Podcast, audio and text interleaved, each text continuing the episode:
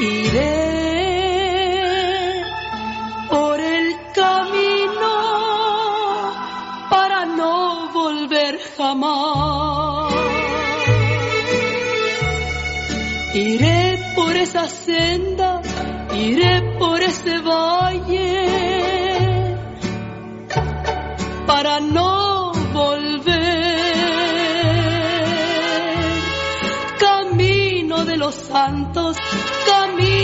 los hombres que resignadamente vivieron por la fe.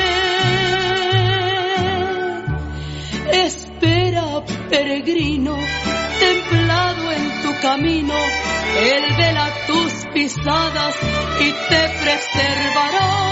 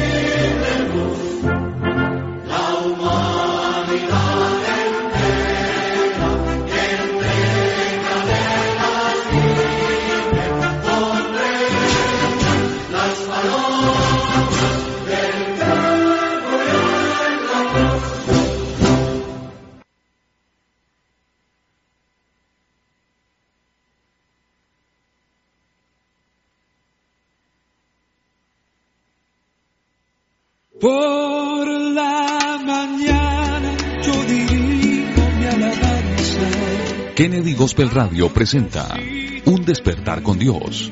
Inicia cada día con palabra, música y una reflexión bíblica. Un despertar con Dios. Dirige el pastor Carlos Hoyos. Bienvenidos.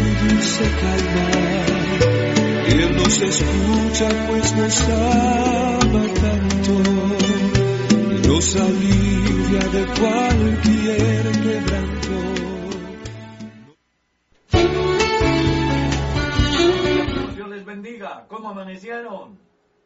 Reciban nuestro abrazo fraterno en el nombre bendito de Cristo Jesús. Hoy es un día maravilloso y vale la pena agradecer a Dios por la oportunidad que nos da.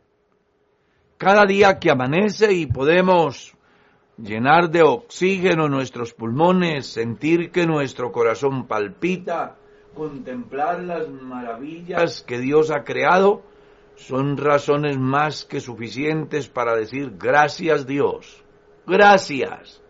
Sí, gracias por la vida, por la salud, por el abrigo, por el sustento, por el techo, por todas esas cosas lindas que Dios nos permite vivir. Inclusive dar gracias por aquellas que en un momento dado no nos parecen tan agradables, pero que al final traerán una enseñanza, una lección. Es la escuela de la vida, es la oportunidad que Dios nos da para que corrijamos aquellas cosas anormales y fortalezcamos aquellas cosas que hacemos bien. Así que bienvenidos y por favor compartan el link. Y ya, como ustedes saben, está conmigo aquí el pastor Sebastián Dios le bendiga. ¿Cómo se siente uno con 27 años un día?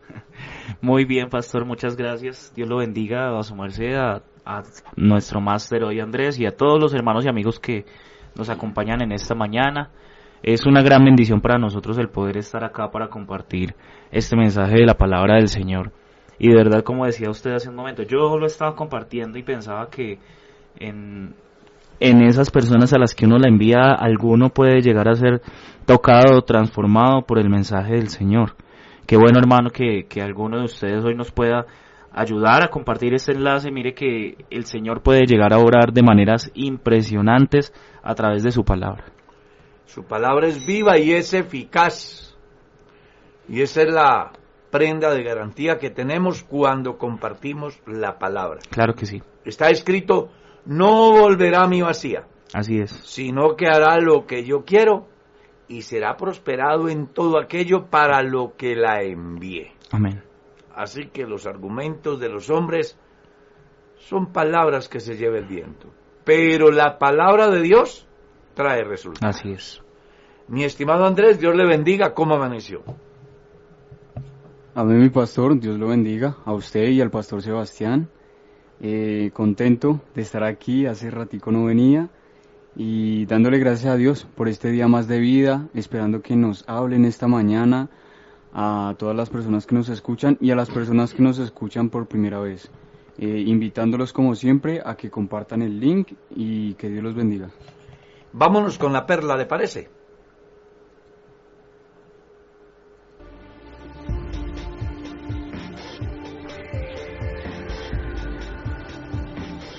No temáis.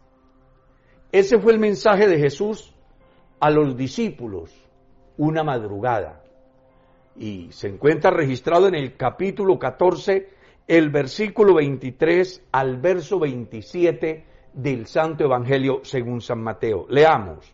Despedida la multitud, subió al monte a orar aparte. Y cuando llegó la noche, estaba allí solo. Y ya la barca estaba en medio del mar, azotada por las olas, porque el viento era contrario. Mas a la cuarta vigilia de la noche Jesús vino a ellos andando sobre el mar. Y los discípulos viéndole andar sobre el mar, se turbaron diciendo, un fantasma, y dieron voces de miedo. Pero enseguida Jesús les habló diciendo, tened ánimo, yo soy, no temáis. El temor ha estado con el hombre desde el momento que desobedece a Dios y busca un lugar de refugio como le sucedió a la primera pareja. Desde entonces, el temor ha estado con todos los seres humanos. Temores por el futuro, temores por los riesgos que pueden correr al enfrentar diferentes situaciones en la vida, temor a la vejez, temor a la enfermedad, temor a la violencia, temor a los fenómenos naturales. Es el común denominador. Si usted ahorita sale a las calles y le pregunta a la gente de qué sienten temor, ellos le dirán del inmediato futuro, el empleo, el gobierno, la situación económica, qué vamos a hacer. Hay una tragedia universal. La gente tiene pánico, tiene miedo. ¿Sabe que eso también afectó a los discípulos? Jesús ha multiplicado los panes para cinco mil. Y ahora, entonces dice, pasemos al otro lado de la ribera.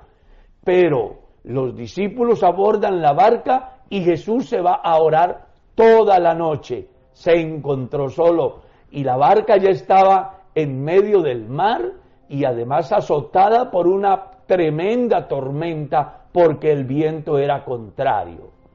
Y Jesús se acerca y dice la escritura que cuando le ven, los discípulos sufrieron pánico, tuvieron miedo. Jesucristo trae calma, les dice, no teman, yo soy, no se preocupen, no deben de sentir temor interesante enseñanza para el mundo de hoy, en el sentido de que a causa de las diferentes situaciones que a diario vive Y vivimos los seres humanos. En un momento determinado nos llenamos de pánico. Pero qué interesante escuchar a Jesús decir, si creen en Dios, crean también en mí. No se turbe vuestro corazón, pues Él es el que tiene el control.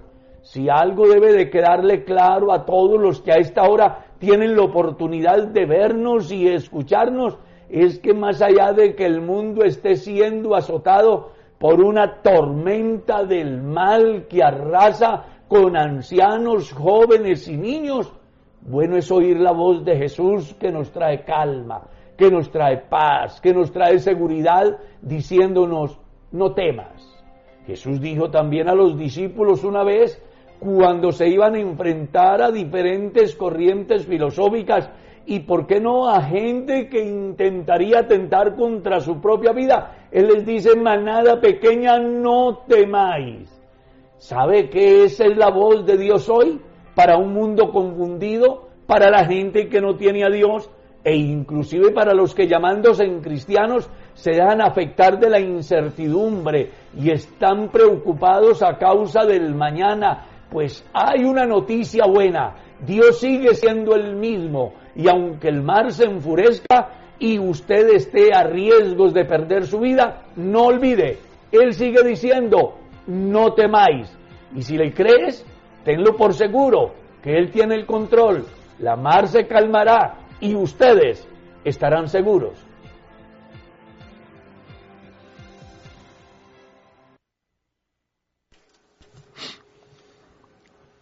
Manada pequeña, no temáis, porque a vuestro Padre os ha placido daros el reino. Manos pues a la obra, o esperamos que usted tenga su Biblia ahí a la mano, y pues vamos a dar lectura el capítulo 19, del verso 1 al 14. Pastor Edgar, del libro de Génesis. Génesis capítulo 19, del verso 1 al 14. Amén. Dice la palabra de Dios. Llegaron pues los dos ángeles a Sodoma a la caída de la tarde, y Lot estaba sentado a la puerta de Sodoma, y viéndolos Lot se levantó a recibirlos y se inclinó hacia el suelo y dijo, Ahora mis señores, os ruego que vengáis a casa de vuestro siervo y os hospedéis y levantaréis y, y lavaréis vuestros pies, y por la mañana os levantaréis y seguiréis vuestro camino. Y ellos respondieron, No que la calle nos quedaremos esta noche. Mas él porfió con ellos mucho. Y fueron con él y entraron en su casa y les hizo banquete y coció panes sin levadura y comieron. Pero antes de que se acostasen, rodearon la casa los hombres de la ciudad, los varones de Sodoma, todo el pueblo junto, desde el más joven hasta el más viejo. Y llamaron a Lot y le dijeron, ¿Dónde están los varones que vinieron a ti esta noche? sácalos para que los conozcamos. Entonces Lot salió a ellos a la puerta y cerró la puerta tras sí y dijo, os ruego hermanos míos que no hagáis tal maldad.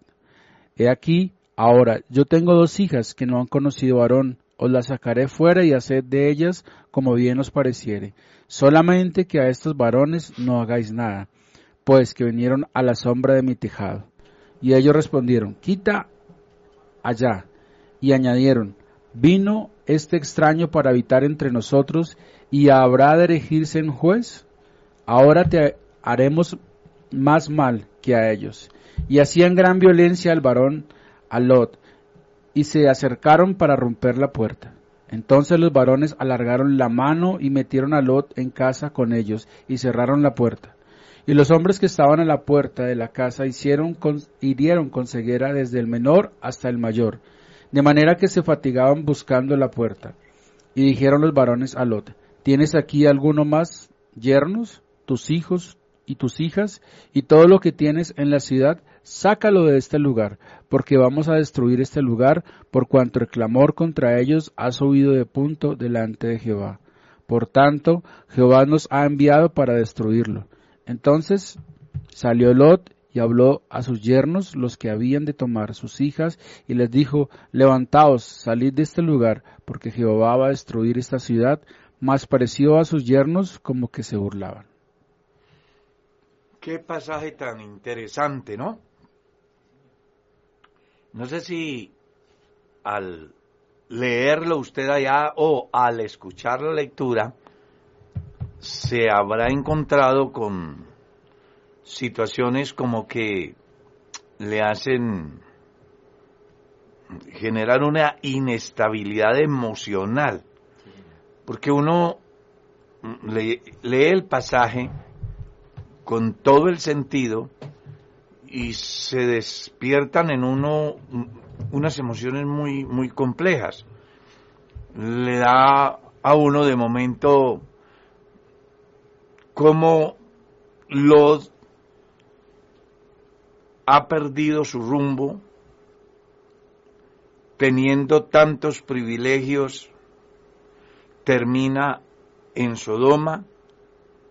Y uno dice, no puede ser que alguien familiar del padre de la fe ahorita esté en una situación tan compleja. Dos, se despierta también esa emoción de generosidad al ver a un Lot que se levanta, se inclina, los persuade a que se queden en su casa, porque la Biblia dice, les porfío mucho. Dice, mucho. O sea, no fue que les digo, venga, queden en mi casa. No, no, no, nos vamos a quedar. Venga. Y ya. No, dice, mucho. Es decir, mm, trato de imaginarme a Lot tomando de la mano a los ángeles, vengan, vengan, tratando de forzarlos a entrar a su casa, ¿cierto? Y descubre uno también la maldad del pueblo, cómo estos habían perdido toda su sensibilidad, tenían cauterizada su conciencia, de tal manera que no habían llegado a satisfacer sus bajas pasiones con los que estaban en su propia ciudad, sino que ahora querían abusar de los ángeles. Imagínense lo que les dice, lo que le dicen a Lot, sácalos para que los conozcamos. Es importante aclarar que el término conocer en esa cultura no es como el pensamiento que nosotros tenemos. A mí me dicen, ¿usted conoce a Edgar? Y yo digo que sí. Pero allá conocer era tener intimidad, vida sexual. Y usted lo va a encontrar de una manera clara en el Génesis capítulo 4 cuando dice, y conoció a Adán, a su mujer Eva, la cual concibió y dio a luz a Caín, y dijo, por voluntad de Jehová he adquirido varón. Y luego la volvió a conocer y tuvo otro hijo que llamó Abel. Y volvió a conocer a Adán a Eva y entonces vino Seth. Enseñándonos con eso que para esa cultura conocer está mm, estrechamente relacionado con vida sexual, intimidad. Y el texto lo va a confirmar cuando ellos, al ver la negativa, de los dijeron que le iban a hacer inclusive más mal a Lot que el que pensaban hacerle a los ángeles. O sea, iban a violar a Lot. Claro. Y dice, hacía mayor violencia. Me los imagino yo tratando de acceder a Lot, solo que de alguna manera también uno puede descubrir cómo Dios a través de los ángeles interviene y libra a Lot de ser violado, de ser ultrajado. Y lo han entrado. Y otro aspecto muy importante es hasta dónde llega uno como padre de familia cuando pierde la vergüenza, cuando pierde la dignidad, cuando se vuelve tan amigo del mundo. Porque no sé cuál de ustedes estaría en condición de sacar sus hijitas, exponerlas a semejante maltrato, a semejante violencia, a semejante abuso de una cantidad de hombres que como caballos bien alimentados estaban desenfrenados y solamente querían sexo. Uno se pregunta, ¿qué pasó con Lot? ¿Dónde está la autoridad de padre? ¿Dónde está el carácter de hijo de Dios? No puede ser que yo tengo unas hijas, las crío y supuestamente les inculco valores y mañana por una circunstancia estoy dispuesto a perder todo. Es muy lamentable de verdad la vida de Lot. Pastor, es que eh, me acuerdo cuando el apóstol Pablo hace mención allá en Corintios que dice o habla acerca del yugo desigual y dice que no nos unamos en yugo desigual con los incrédulos, porque pues de cierta manera Lot eh, tenía conocimiento por medio de Abraham del Dios que adoraba y llegó a una cultura donde no conocían o no tenían en cuenta a Dios. ¿Y qué comunión tiene la justicia con la injusticia? Pues este resultado de lo que vemos ahora es porque quiso involucrarse en ese yugo desigual, quiso, meterse en ese mundo donde no pertenecía. Donde no debía estar. Claro. La Biblia dice que el hombre tiene dos opciones. Hacerse amigo de Dios y eso tiene una implicación. Ser enemigo del mundo. Al contrario. O hacerse amigo del mundo y tiene la implicación enemigo de Dios. Y aquí es lo que estamos viendo. Este, todo lo que había construido, lo que había soñado, la ambición que tenía, ahorita se está viendo en riesgo no solamente toda esa fortuna, sino su propia familia. Hay, una, una actitud en particular que me llama mucho la atención de este pasaje y es que él cierra la puerta tras sí cuando sale a dar explicaciones a ellos, eh, mostrándome como un, un, poco de hipocresía, ¿no? Eh, eh, estaba muy permeado. Él trata de portarse muy bien y, y, llamémoslo a nuestros términos como muy cristiano con los ángeles, viene, los lleva a la casa, les hace banquete, pero cuando se trata de hablar con la gente de Sodoma, entonces sale y cierra la puerta tras sí, como quien dice que los ángeles no se den cuenta que los voy a tratar bien también a ellos pierde su horizonte. Sí, señor. Es muy delicado lo que está pasando con Lot en Sodoma. Bueno, Carlitos, y estaba yo pensando que, bueno, estos días hemos estado hablando de pasos que llevaron al... Y este es el tercer paso. es el tercer paso. Pero a veces nosotros queremos o, tendemos a olvidarnos qué fue lo que comenzó todo, ¿no? Y sería bueno recordar que lo que comenzó o donde se encadenó toda la desgracia de Lot, que es este capítulo, este episodio, comenzó un día viendo hacia el llano, viendo, hacia Sodoma, viendo hacia Sodoma y, viendo cuál era la mejor parte en sus fuerzas, según su criterio, y dice la palabra de Dios que fue corriendo de a poquitos su tienda hacia Sodoma. Es decir, la enseñanza está sustentada por lo que Salomón dijo.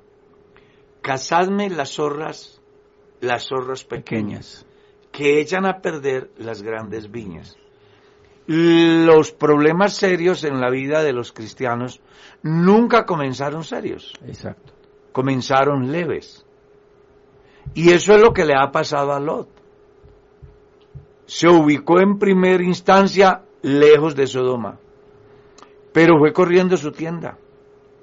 Y al ir corriendo su tienda tuvo que ir aceptando ciertos fenómenos que se vivían en esa cultura. Yo me imagino el primer día que Lot ve un par de hombres abrazados y besándose. Sí, claro. Él nunca había visto eso. Pero a lo mejor hasta protestaría, ¿no? Y le diría, no, si usted va a vivir aquí, tiene que aceptar las condiciones de acá. Váyase aguantando. Vaya aceptando esta realidad.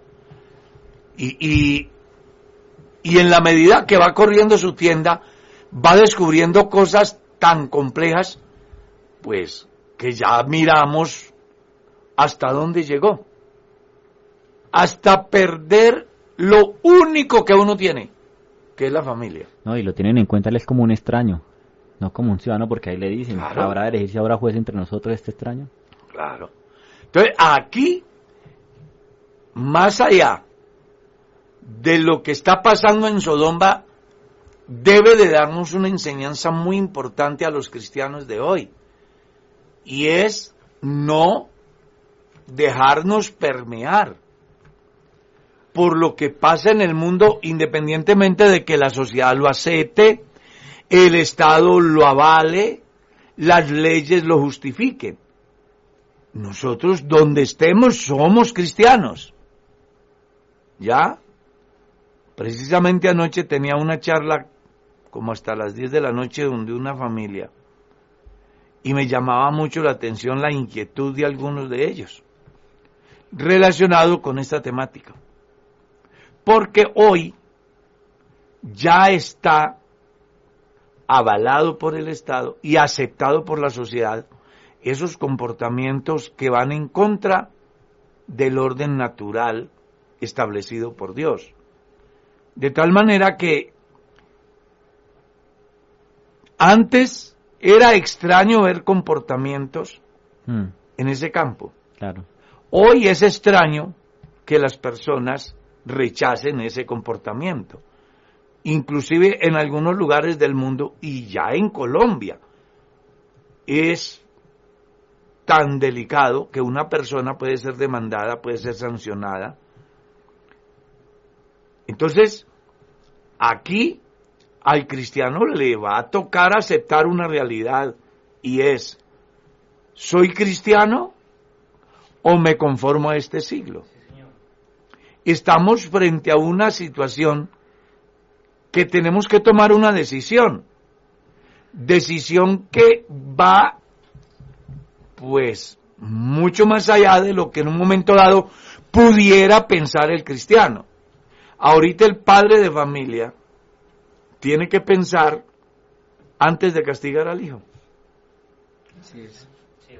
Ahorita el padre de familia tiene que pensar antes de enviar a su hijo a la escuela, al colegio. Porque lo envía sano y de allá viene permeado por la ideología de género. ¿Ya? Recuerdo que en el reciente pasado, una niña que trabaja en un colegio se ha reunido con la autoridad suprema del municipio de la ciudad y la dejó sorprendida lo que la autoridad ha dicho a un grupo de estudiantes adolescentes. Dijo, muchachos, a partir de ahora no se preocupen por la presión social que les dice que usted es hombre y que usted es mujer. Bajo mi administración ustedes van a tener la posibilidad de escoger entre sí sin ser cuestionados. Y la niña cristiana se vino asombrada al ver cómo le abren la puerta para que las personas se desenfrenen y les brindan posibles soluciones para prevenir enfermedades, embarazos y simplemente usen preservativos. De ahí para allá darle rienda suelta a su libre desarrollo. Y me parece gravísimo lo que está pasando. Lo más tremendo de todo es que cuando el muchacho llega a casa y comienza a exteriorizar todo ese veneno que le han inyectado en la institución, no hay un padre de familia que se siente a orientar al hijo, a instruirlo. Porque resulta que yo recuerdo cuando era niño, a mí me decían que el segundo hogar era la escuela. Eso fue lo que yo aprendí. Y que el segundo padre era el policía. Sí. Eh, Cuando yo me crié, el policía era una persona respetable. Respetada, sí. Era muy respetada. Pero en razón a que le han ido dando tanta libertad a los niños, pues hoy ya el respeto se ha perdido. Hoy ya el padre de familia no es papá, sino ese cucho, esa vieja, Mm, ¿sí? sí. ese tal cual, refiriéndose a las autoridades, y tenemos un descontrol total, un desorden, una descomposición social, porque se ha ido permeando la base fundamental de la sociedad que es la familia. Y el diablo está haciendo un trabajo bajo un supuesto llamado libertades. Claro. Y lo que se está haciendo con esto es precipitando a nuestra sociedad a un abismo tan grande que cuando traten de reaccionar no van a poder. Como sin duda alguna pudo suceder en Sodoma y Gomorra. Yo me imagino a la gente buscando dónde esconderse del bombardeo del cielo. Porque dice la Biblia que fuego descendió del cielo y los consumió. Llovía cielo, llovía fuego. Fuego del cielo. ¿Usted se imagina la angustia de todos estos Claro. perversos? ¿Cómo evitarlo? ¿Dónde esconderse un refugio y no encontrarlo? Bueno, eso es lo que le espera a la sociedad de hoy. Y que ya ha comenzado con una cosita invisible que se llama COVID. No hay dónde esconderse de eso. Mm. Y le ha probado Dios al mundo entero que aquí no sirve que diga tengo los mejores misiles, las mejores plantas nucleares, el ejército más grande, o el más adiestrado, o las mejores estrategias. No sirve. Claro. No hay un lugar donde el hombre se puede esconder que el COVID no llegue. ¿Ah? Claro. Algo que es invisible pero que se hace visible a través del resultado. ¿Usted se imagina lo que va a pasar en el momento que el Señor venga por la iglesia? ¿Cómo va a reaccionar este mundo?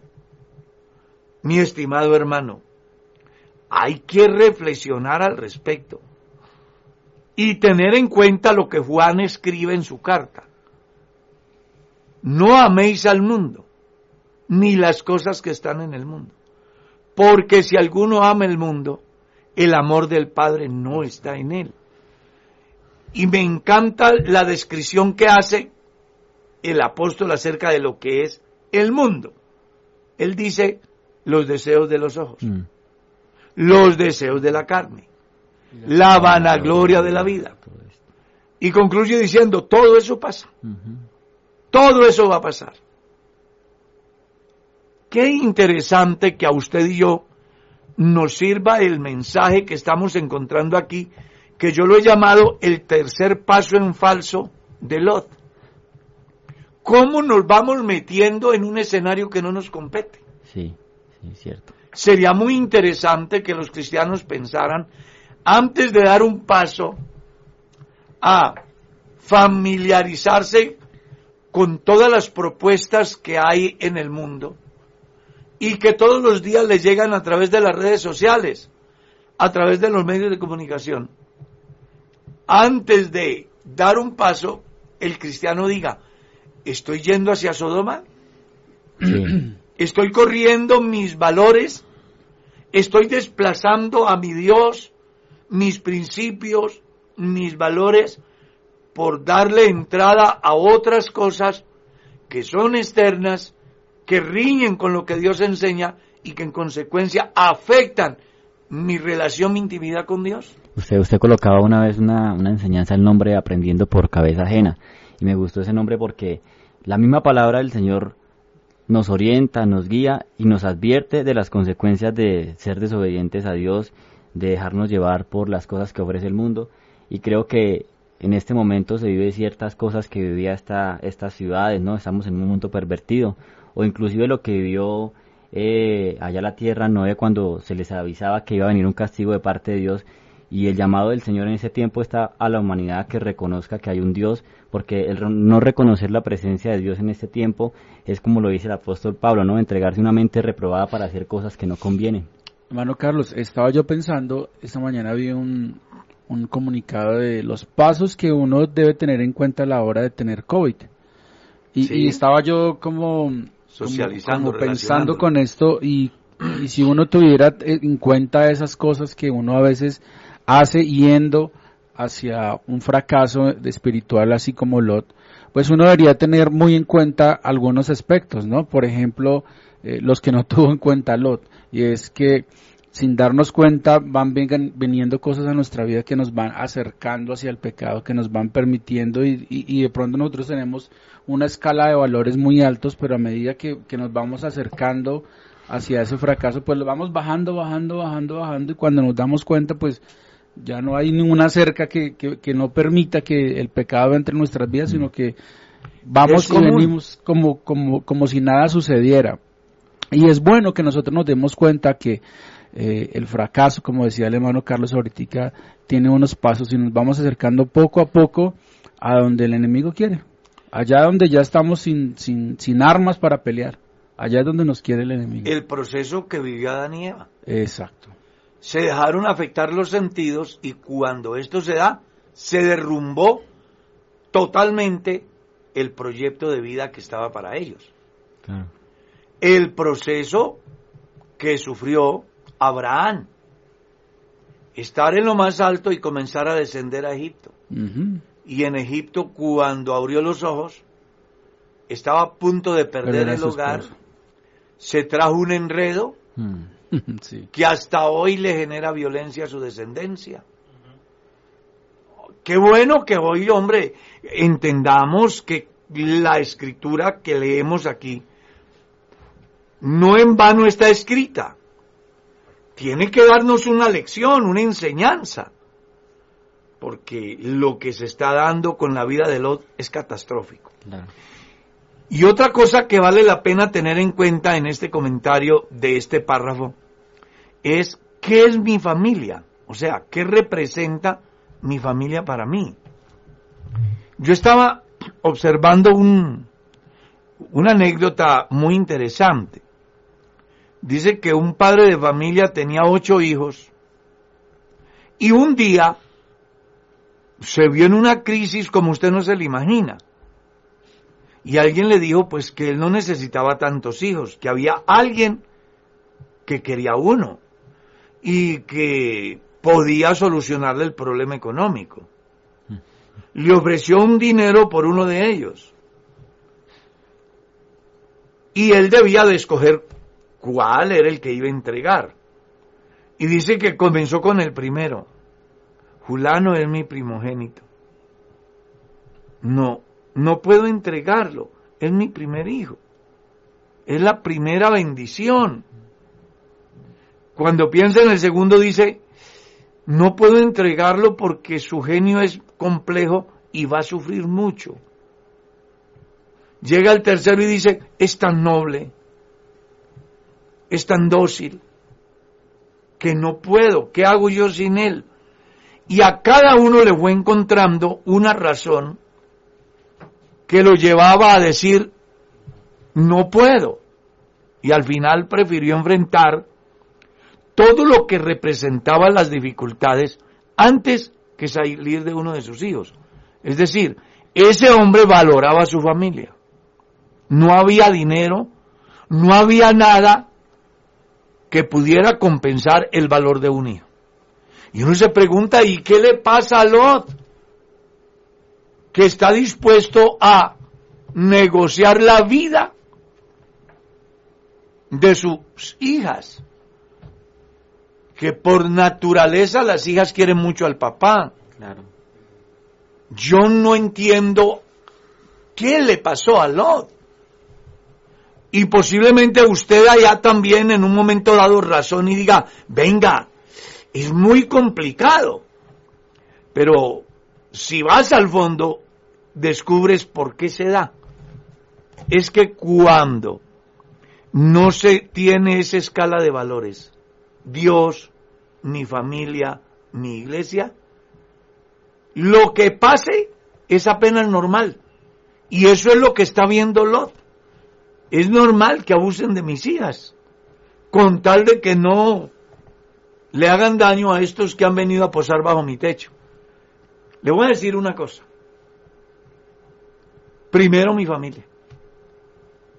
Y eso fue lo que tuvo claro Josué. Yo ya me voy a morir. Les quiero contar la historia de la peregrinación, de todo lo que ha sucedido. Y quiero que tengan en cuenta que ninguna de las palabras que Jehová ha dicho han fallado. Es bueno que ustedes comprendan que hay ídolos al otro lado del río y a este lado. Todos ellos simplemente son ídolos. Pero hay una cosa que yo tengo clara. Yo y mi casa serviremos a Jehová. Eso se llama carácter. Eso se llama determinación. Eso se llaman valores. ¿Qué es lo que tanta falta hace hoy? Por ahí hay una pregunta que tenemos que resolver mañana si Dios quiere. Alguien está preguntando, pastor, si yo tengo un hijo mayor de edad y no quiere creer al Evangelio, y viene y se pone en la casa de Ruana, yo, ¿qué hago? Porque es que es mi hijo. Imagínese usted. ¿Cómo uno va dándose cuenta que en el tiempo último a los padres de familia nos está quedando grande establecer un orden de autoridad en la casa? Un día una madre de familia ha llegado a mi oficina a decirme, pastor, no sé qué hacer con mi muchacho. Digo, ¿cuántos años tiene tu muchacho? Tiene 10 años. ¿Y qué pasa con tu muchacho? Que él viene del colegio, de la escuela o del colegio, y pone ese sonido con esa música de hoy día y no respeta que yo esté orando. Y si tengo el sonido escuchando música cristiana, me lo apaga y pone la música y de él y yo no sé qué hacer. Así estamos hoy. Los hijos mandando a los padres. Como dicen por ahí, las, los pájaros tirándoles a las escopetas. ¿Ah? Tremendo. Ese es el resultado de falta de cristianismo. Pueden ser creyentes que aparentemente oran, ayudan, lloran, van a la iglesia, están en culto, pero les hace falta una cosa que se llama carácter. Autoridad. Autoridad espiritual, autoridad moral, autoridad en el conocimiento. Y eso, la ausencia de todo esto, hace que nuestros hijos tomen la delantera y ya no podemos decir nada. Me llamó la atención de un padre de familia que fue a castigar a su hijo y él le dijo, tóqueme y llama al 123. Y el padre frenado. Sí que el hijo puede hacer lo que quiera. No. Usted tiene que enseñarle a sus hijos que usted es cristiano y que por encima de cualquier ley están nuestros valores. Claro. Usted se imagina, Daniel. Ay, sí, es que el decreto del rey es que nadie consulte con Dios y entonces mi vida siempre fue hablar con Dios, pero si la cosa es así, me someto a la ley y dejo. No, con más gusto. Hacía oración tres veces al día. Abría la puerta, la ventana que daba hacia Jerusalén. Voy a pagar el precio, es que yo soy cristiano. Se imaginan los tres amigos de Daniel. ¿Van a adorar la imagen o van al horno de fuego? No, pues yo por salvar la vida, porque me acepten en la sociedad, porque no digan que soy fanático, porque no me critiquen, porque pueda tener acceso a la educación gratuita y todo. Yo me someto. Y hago y apoyo y apruebo y... No, ellos tuvieron carácter. Sepa ciertísimamente, oh rey, que al Dios al cual yo sirvo, me libra de tu mano y del horno de fuego. Y de una vez digo saber que no la vamos a adorar. Haga lo que quiera. Eso se llama carácter. Claro. Y eso es lo que necesitamos hoy en la iglesia. Jóvenes con carácter cristiano, padres de familia con carácter cristiano, madres de familia con carácter cristiano. Pero nosotros nos estamos dejando permear de la serie de televisión donde el matrimonio igualitario es normal. Nos estamos dejando permear de las redes sociales donde nos convocan a hacer lo que no debemos de hacer y resultamos influenciados. ¿Dónde está el carácter cristiano? Es una pregunta que yo me hago y que se la hago a los que dicen que van para el cielo. Que lo dudo que puedan llegar al cielo siendo tan permisivos con todo lo que el mundo les está ofreciendo. Y eso haciendo de que el Espíritu Santo se ha contristado, que un día se levanten y me digan como me escribía alguien esta semana, pastor, no siento a Dios, estoy preocupado, no sé qué hacer. ¿Cómo hago para volver a sentir a Dios? Porque hay algo que debe de tener en cuenta los seres humanos, y es que cuando tenemos vivencias con Dios, quedan tan grabadas en nuestra vida que cuando por alguna circunstancia no volvemos a sentir, a experimentar, sentimos una tristeza. Pues mi hermano, reaccionemos. No podemos dejarnos arrastrar. Tenemos que actuar ya. Y la mejor forma de hacerlo es escuchando la voz de Dios que dice, paraos en los caminos. Amén. Mirad, preguntad por la senda antigua. ¿Cuál es el buen camino? No importa que la gente lo critique. A mí no me gusta ir a la iglesia donde está ese pastor Carlos, que es tan anticuado, ese viejito. Hay gente que lo estigmatiza, que porque uno es viejo, que porque uno tiene un pensamiento del siglo pasado. ¿Qué vamos a hacer si esa es la senda antigua? Claro. Y Dios nos convoca a volver a ella. Porque el habernos ido de ahí es lo que nos está trayendo presuntos cristianos suicidándose. Ya hoy es común escuchar una noticia, un creyente en una iglesia se suicidó. ¿Y cómo puede ser? ¿Qué pasó? En la iglesia X ya apareció, hay un brote, surgen corrientes que defienden la nueva ideología. Y hasta lo confrontan a uno y le dicen, pero qué malo tiene si hay amor. Y yo se lo digo porque a mí me lo han dicho. Claro, es que nosotros se nos ha olvidado que la mejor manera de prevenir todo mal dentro del cristianismo está en tener valores, en vivir en el siglo XXI, pero con los principios del siglo I. Volvamos a la senda antigua, volvamos a la oración, volvamos a la vigilia, volvamos al ayuno, volvamos a la palabra. Una de las razones por las cuales se ha creado este programa es ese, que por favor volvamos a la palabra. Hoy vamos al libro de filosofía, al libro del materialista. De superación personal. ¿Ah? De superación personal. De superación. Ya hay escuelas donde le dicen a la persona, tú eres más grande que lo que Sí. piensas. Eres, hay un nombre más grande en ti que lo que tú aparentas frente al espejo. Sí. Y tratan motivar a la gente para que piensen que pueden solucionar las cosas desde de ellos, de su propio punto de partida. Y se les olvida lo que ya fue dicho, separados de mí. Nada. Usted no podrá llegar al cielo si no aprende a depender de Dios. Te va a pasar lo de lo, te vas a quedar en el camino, te va a tocar ver a la familia quedarse en el camino, Señor. te va a tocar ver a tus hijos prostituidos. Hermano, hay que reaccionar. No podemos seguir así. Volvamos a la senda antigua. Preguntamos, preguntemos cuál es el buen camino y andemos por él y nos quitaremos la palabra del último tiempo. Estrés, ansiedad, no sé qué hacer, estoy tan angustiado, tan en crisis que me encuentro en un callejón sin salida.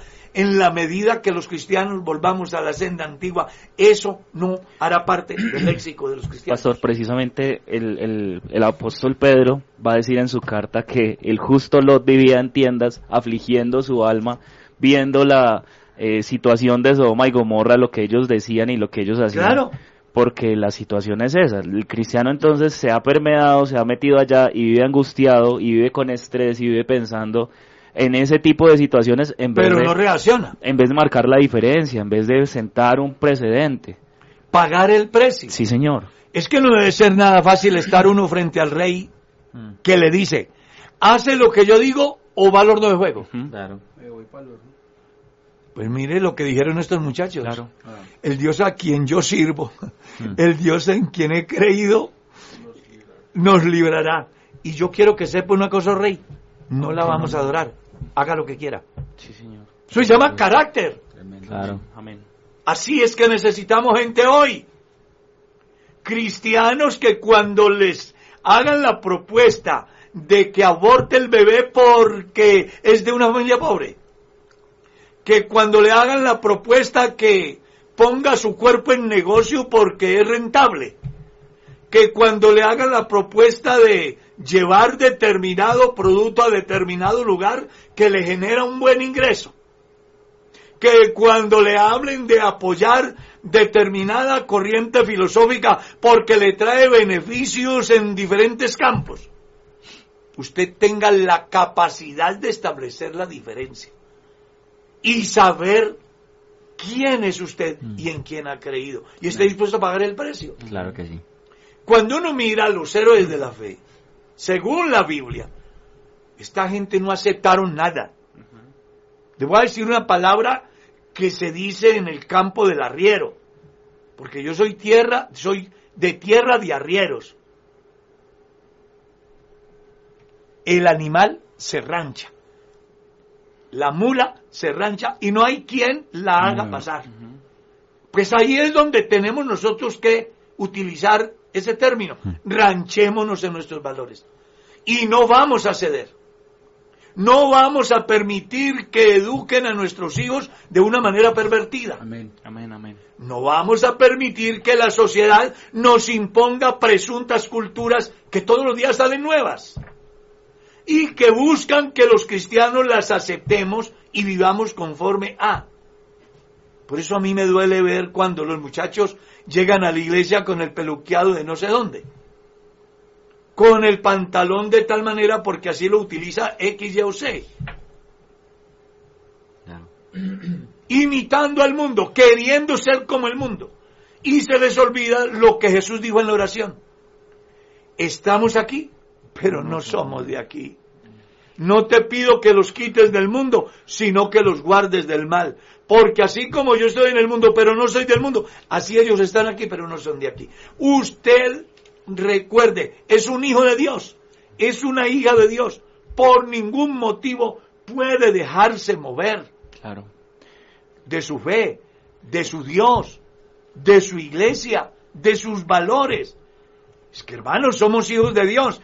Y escuche, si nos dejamos mover, entonces un día miraremos a nuestros hijos como le tocó ver a Lot a su mujer. Que se Hermano- apresure a escapar pronto. Hermano Carlos, y es que digamos que esta historia de Génesis 19 es una historia de misericordia, pero también es una historia de juicio. Pero claro, Y, y nosotros a veces como que nos encanta leer la parte donde Dios eh, eh, con Abraham y, y los salva y los eso, pero al final de todo llegó el juicio, porque Dios es juez justo. Y el juez justo también tiene que castigar a las personas que es cometen es- errores. por eso es que es justo. Sí, Porque le da a cada uno lo que se merece. lo que se merece. Y al final de esto lo que sucede es que la familia de Lot y toda la gente, bueno, la gente de Sodoma es condenada, es muerta eh, eh, por lo que ya Jesús les había, el Señor ya les había dicho. Y eso nos tiene que hacer pensar a nosotros que también así como la Biblia dice que hay un cielo, también hay un infierno. Claro. Y el que no obedezca y el que no eh, haga lo que tiene que hacer, pues allá ir a hacer, allá ir a parar su vida. Es que la gente hoy en día no piensa en eso, la gente piensa que es su forma de actuar y ya, pero no saben que hay una condenación para aquellos que actúan de cierta manera que no agrada a Dios. Creo que el problema radica que la gente no ha podido entender que son trascendentales. Claro, Ellos solamente piensan El que la vi- vida es aquí. el ya, sí. Entonces la gente trabaja para comer, para vestir, para beber, para sus deleites. Y no piensan más. Y se les olvida que hay vida después de la muerte. Ese es el problema. Y desconocen que la estadía en la tierra es el tiempo que Dios nos da para que hagamos lo que querramos cosechar en la eternidad. futuro. Pero, pero más curioso aún que todo el mundo cree que va al cielo. Y lo más triste es que Sí. la gente cree que va para el cielo. Pero mire que hay un común denominador en el último tiempo. Salga hoy a la calle, haga la prueba, pregúntele a la gente qué piensa. Y ellos le dicen, yo, nada, en esta situación tan difícil, Mm. en este gobierno tan malo, en la crisis que se avecina. O sea, todo lo terrenal. Mm. Y por eso es que no tienen paz. Porque Jesús fue claro, en el mundo tendréis aflicción. Cuando las personas viven pendientes de lo que pasa en el mundo, sencillamente no van a tener paz. Amén. ¿Por qué los cristianos tenemos paz en medio de la tormenta? Porque tenemos una visión más allá de lo que está acá. Claro. Mire hermano, si el cristianismo estuviera sujeto solo a lo que le rodea, no tendría razón de ser cristiano. Mm. Pero la razón del cristianismo es porque tenemos claro que aunque esta morada terrestre se deshiciere, tenemos una, Amén. no hecha de manos, Mm. Amén, amén. Claro. eterna en los cielos. Entonces, lo que nos motiva a los cristianos cada día y nos hace superar toda esa cantidad de adversidades que nos lleva a pensar que carecen de importancia, es que tenemos esperanza de vida eterna. Amén. Cuando yo me levanto y prendo la televisión y miro las noticias, a uno le da fastidio realmente lo que pasa. Sí, Las redes sociales, todo. Claro. Entonces uno dice, venga, aquí la única salida es Dios. Amén, amén. Sí. Y afortunadamente a Él le ha placido revelarse, darse a conocer, de tal manera que hoy los que conmigo peregrinan en este mundo en pos de una patria mejor, nos damos cuenta que vale la pena ser cristianos Amén. y que realmente se cumple lo que Jesús dijo. Hijitos, estas palabras os he hablado para que en mí tengáis paz. En el mundo tendrán aflicción. Si usted se detiene a lo que le rodea aquí, no hay sino razones para llorar. Pero si mira más allá, hay razones para vivir, Amén. para reír, para cantar, para exaltar, para adorar, para bendecir, para agradecer, para decirle a Dios gracias. Porque en medio de un mar lleno de tormentas, por fin hay una razón de vivir, hay una meta de esperanza que se llama Dios en la vida de cada cristiano. Amén. Hermano, nunca olvide que solo en Dios se puede tener paz en medio de la tormenta. El tiempo se nos fue. Hermano pastor, diríganos en la oración. Hay una cantidad de enfermos. Oremos por la hermana Norita Duarte, que me ha escrito hoy que ya la estaban introduciendo a la UCI. Oremos por la hermana Doris, es que llama la hermana, ¿no? Mi mamá, sí, señor. Y por otra hermana, hermana Flor, creo que llama La ella. hermana Flor Sí, Ballén. eso, La hermana Flor que están Ballén. hospitalizados por el supervisor. Sí sabía que el supervisor de nuestro distrito salió positivo para COVID junto con una de sus hijas. La hermana Lila. La hermana Dalila, que también la han llevado ya a- Hospital, anoche. sí. Anoche. Esperemos que Dios sobre en la salud de nuestra amada hermana. Amén. Y por otras personas que no sabemos quiénes son, cómo se llaman, dónde están y qué tienen. Amén. Pero que sí sabemos que el Dios en el cual confiamos y el Dios del cual hablamos sabe dónde, quién, de qué y cuándo y por qué y además tiene la solución. Claro. Entonces vamos a orar, pastor. Vamos a orar. Señor Jesús, Padre. Tú eres bueno, Dios, y te damos muchas gracias por todas las cosas que tú nos permites y nos das, Señor. Yo de una manera muy especial, Señor, hoy eh, dirijo esta oración, Señor, clamándote a ti por la vida de todas las personas que han sido nombradas, Señor. Yo te pido, Señor, que tú seas poniendo tu mano poderosa, Señor, que tu voluntad se mueva, Señor, y que podamos ver tu gloria en medio de ellos, Señor.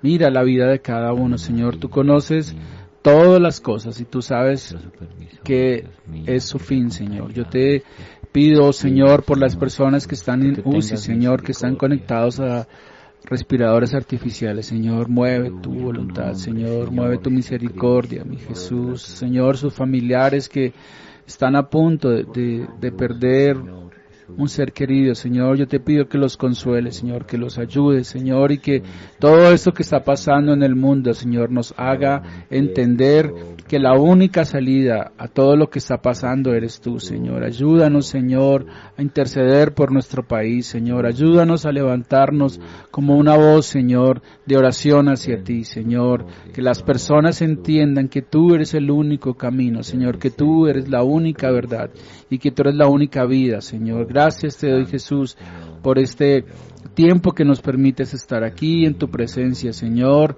Y te pido que bendigas de una manera muy especial, Señor, aquí a la iglesia en Kennedy, Señor, a sus pastores y a todas las personas que contribuyen para que este mensaje de salvación llegue a cada una de las personas que escuchan este programa. Señor, en tu nombre poderoso, estamos ciertísimos, Señor, de que tú obrarás en medio nuestro, Señor, en tu nombre poderoso.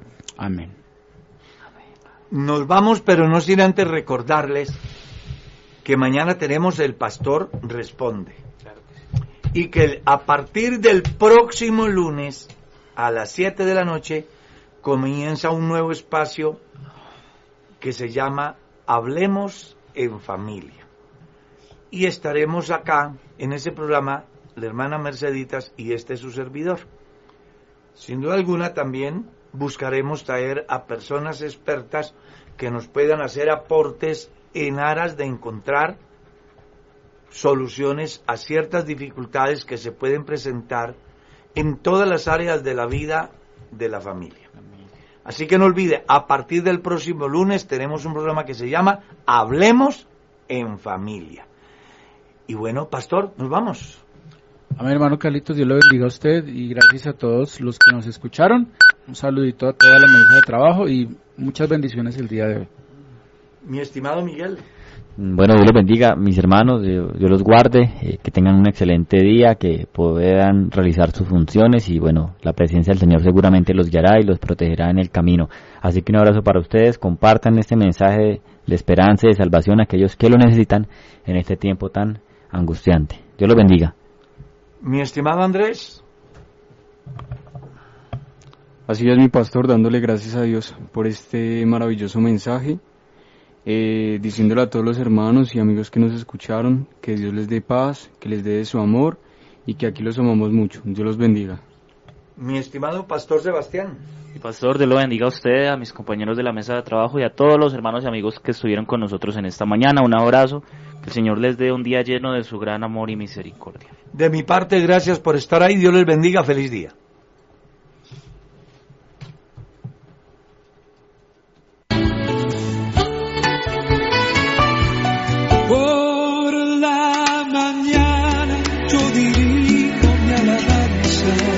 Kennedy Gospel Radio presentó Un despertar con Dios. Inicia cada día con palabra, música y una reflexión bíblica. Los invitamos para que nos sintonice mañana, a esta misma hora y por esta misma emisora.